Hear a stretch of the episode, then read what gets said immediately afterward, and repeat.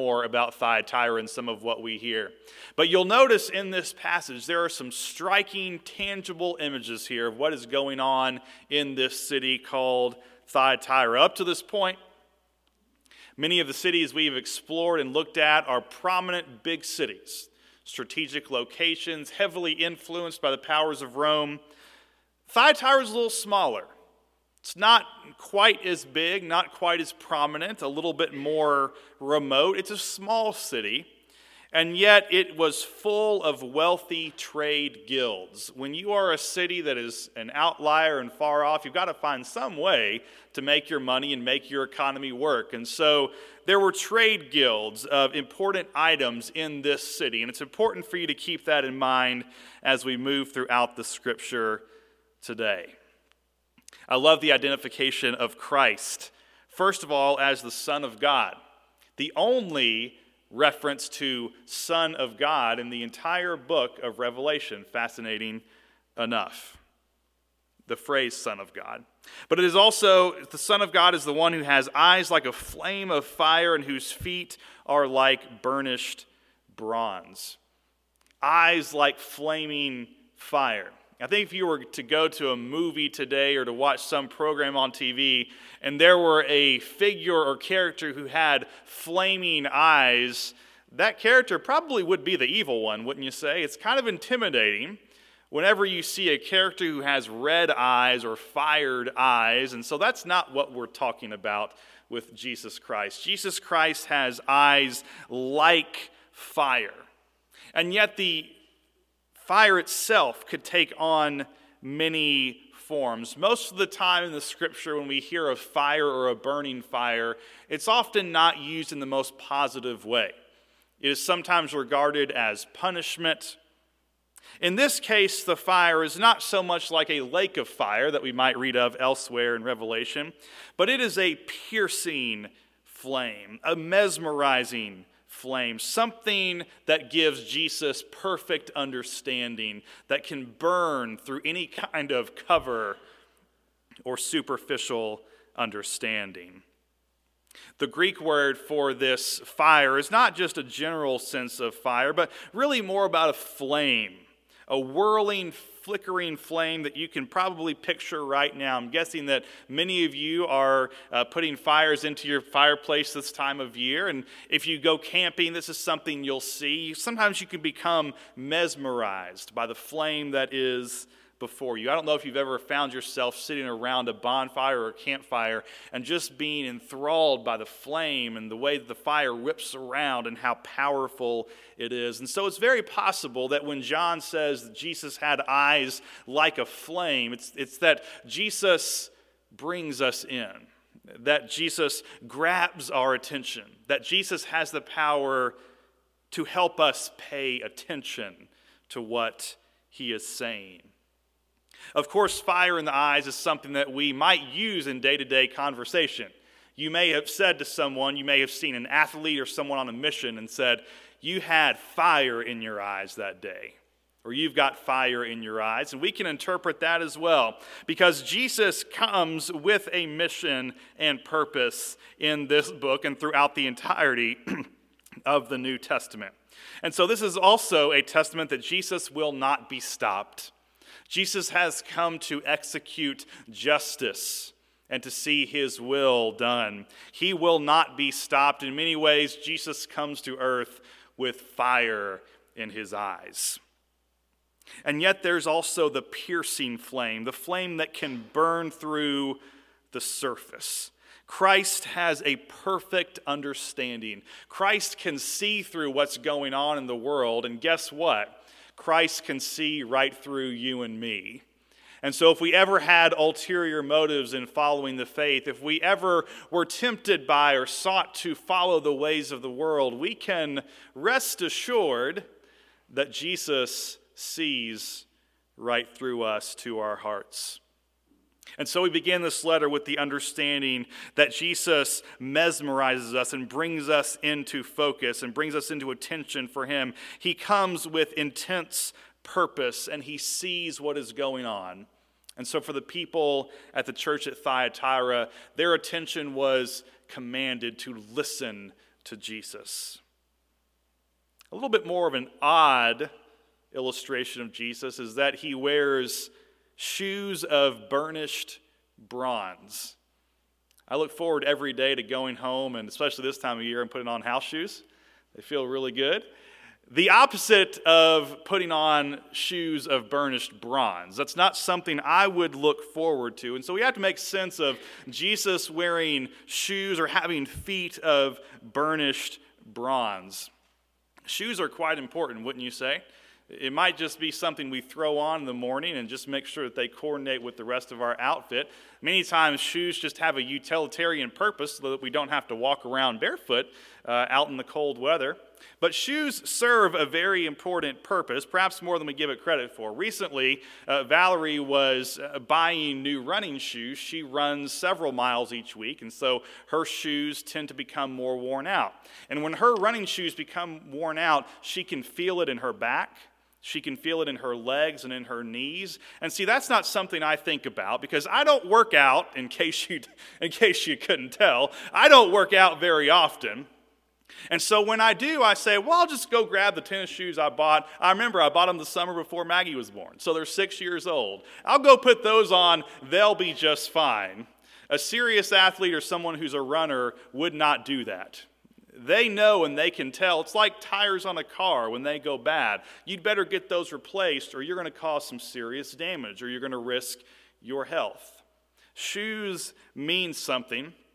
For the women in the room, I'm guessing that when you put on heels, you're not doing that for comfort. Am I, am I right? You're doing it for fashionable reasons, perhaps to make you a little taller. And that's all I'm going to say. I'm not going to try to figure out anymore about why anybody would wear heels. But from what I understand, heels are not the most utilitarian kind of shoe. If you're going to go out and work in the yard, you don't put on heels. If you need to make a trip to the mall to grab something, you're probably not going to put on heels. If you know you're going to be walking or going to the nature center or going, you're not going to put on heels. You're going to put something on that makes more sense. And so here's Jesus with feet or shoes of burnished bronze. And what we can learn about this is once again, we have to be careful trying to take Revelation too literally at times. What it is telling us is that Jesus wears and walks about his ministry with strength and stability.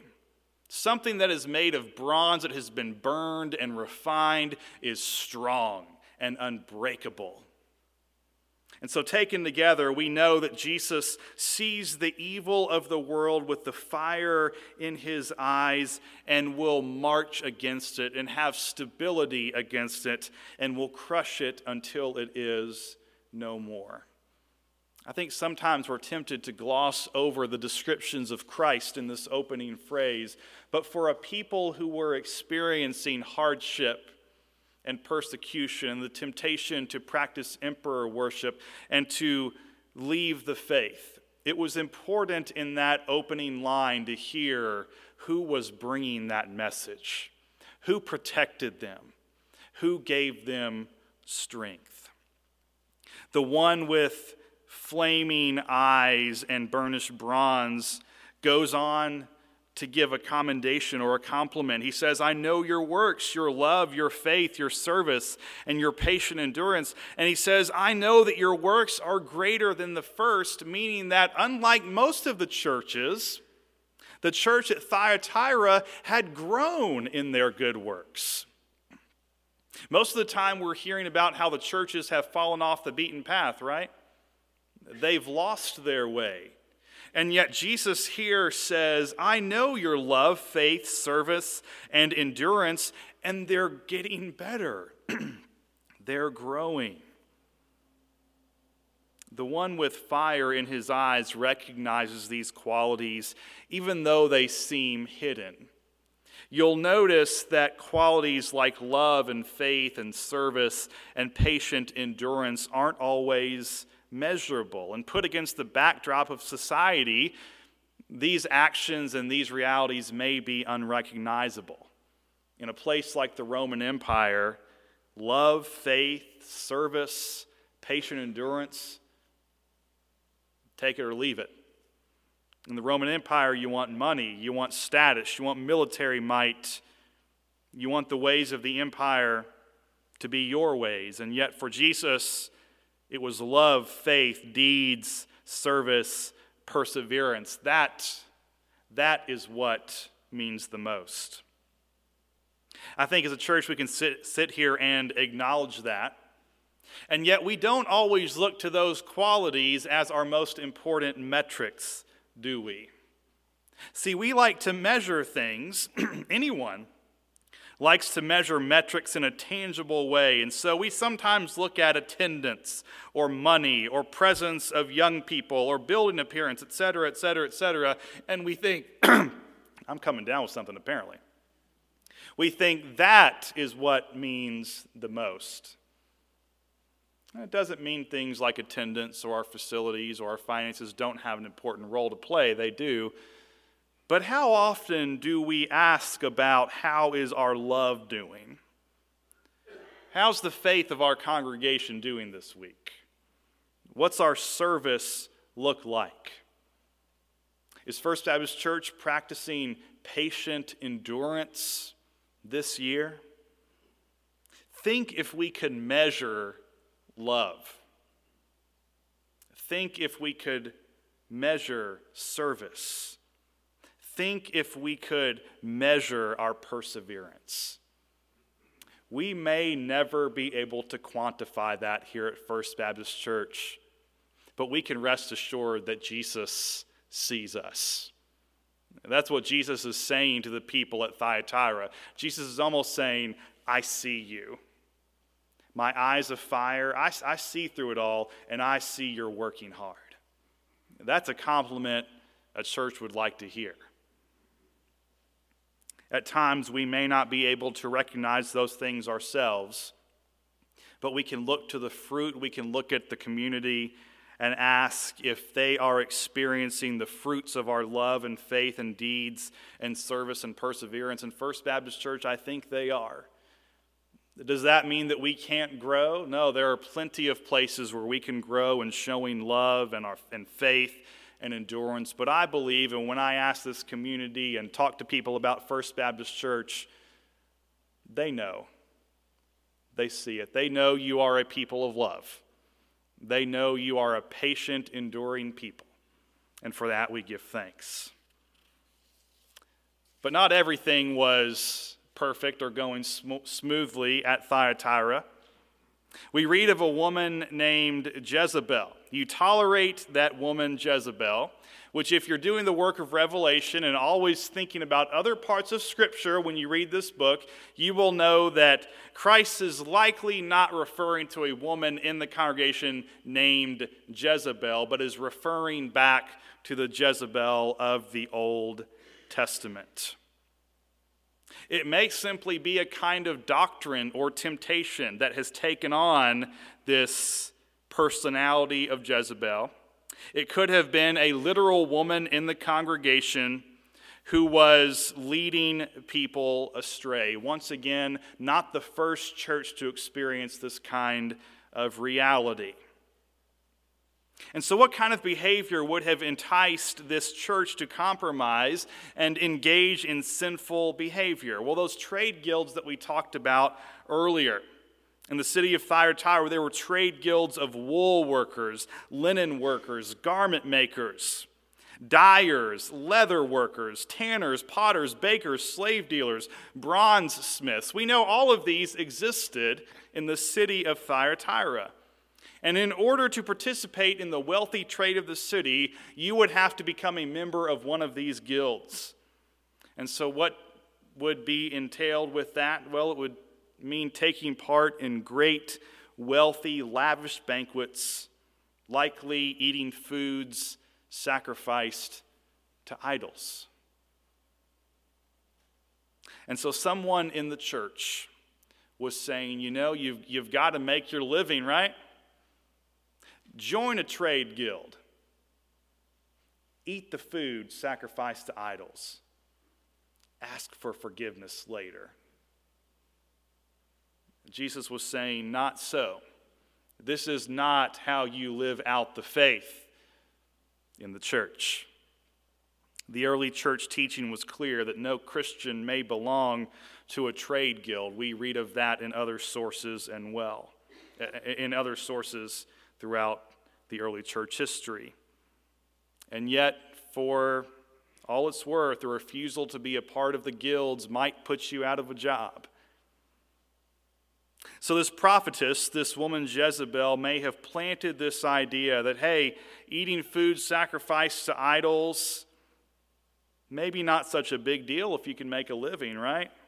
You can still claim Christ, but you can bend the rules a little bit. Upon reading the rest of this letter, we learn that Christ is most displeased when his followers pursue success by compromising their Christian identity. In many ways, that is one of the threads throughout the entire book of Revelation. There are so many points where God's people are tempted to lay their commitment aside. There are so many points where they're so close to getting it.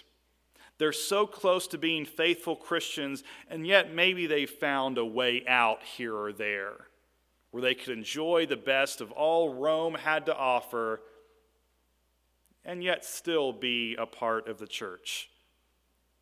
Jesus says, You must remain faithful, you must resist these temptations. And Jesus has the strength and the ability to lead the people through that. If they can overcome, when they overcome, Jesus says that they would become conquerors with him. Once again, drawing some of that rich Old Testament history of having an iron rod. The end of the book of Revelation paints a beautiful picture of a union between heaven and earth. And so, in many ways, this is getting at that union that if we are able to overcome the temptations of the world and follow Jesus in the end, we will have that beautiful union with Christ. And yes, we will be made rulers with him. To the one who conquers, I will also give the morning star.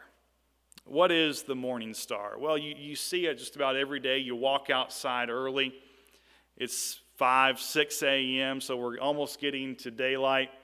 And you know that bright morning star that for so long and for so long was used as a guiding star. People could focus on that star and they would know where they could drive their ships or they would know where to go through the wilderness to reach their destination. The morning star, the guiding star. Jesus also says that the people would receive the morning star, and by all means, they needed it. This letter is a reminder that the people were in desperate need of guidance. And Jesus is saying, if you would simply follow in my ways, I will guide you to your destination. I will give you that morning star that will take you where you need to go. The morning star is also special for another reason, though, because the morning star is what? It's the start of a new day. And so, if we find ourselves wandering in the darkness, not seeing anything around us, wondering if we are going in the right direction, if we follow the morning star, we know that a new day is approaching. The people of Revelation needed to hear that, for they all felt that they were wandering around in the darkness of night with all of these influences and temptations to compromise the faith. And so take a lesson from the early church and what they were dealing with and what they were seeing in the person of Christ, the one with eyes like fire, the one with feet like burnished bronze, the one who would bring justice to the earth and who would give them the morning star. That is our challenge today as well to receive the hope of guidance that comes from Jesus Christ, anticipating the day when this new day is upon us. For that I celebrate, and we will continue to follow that morning star together. Let's pray.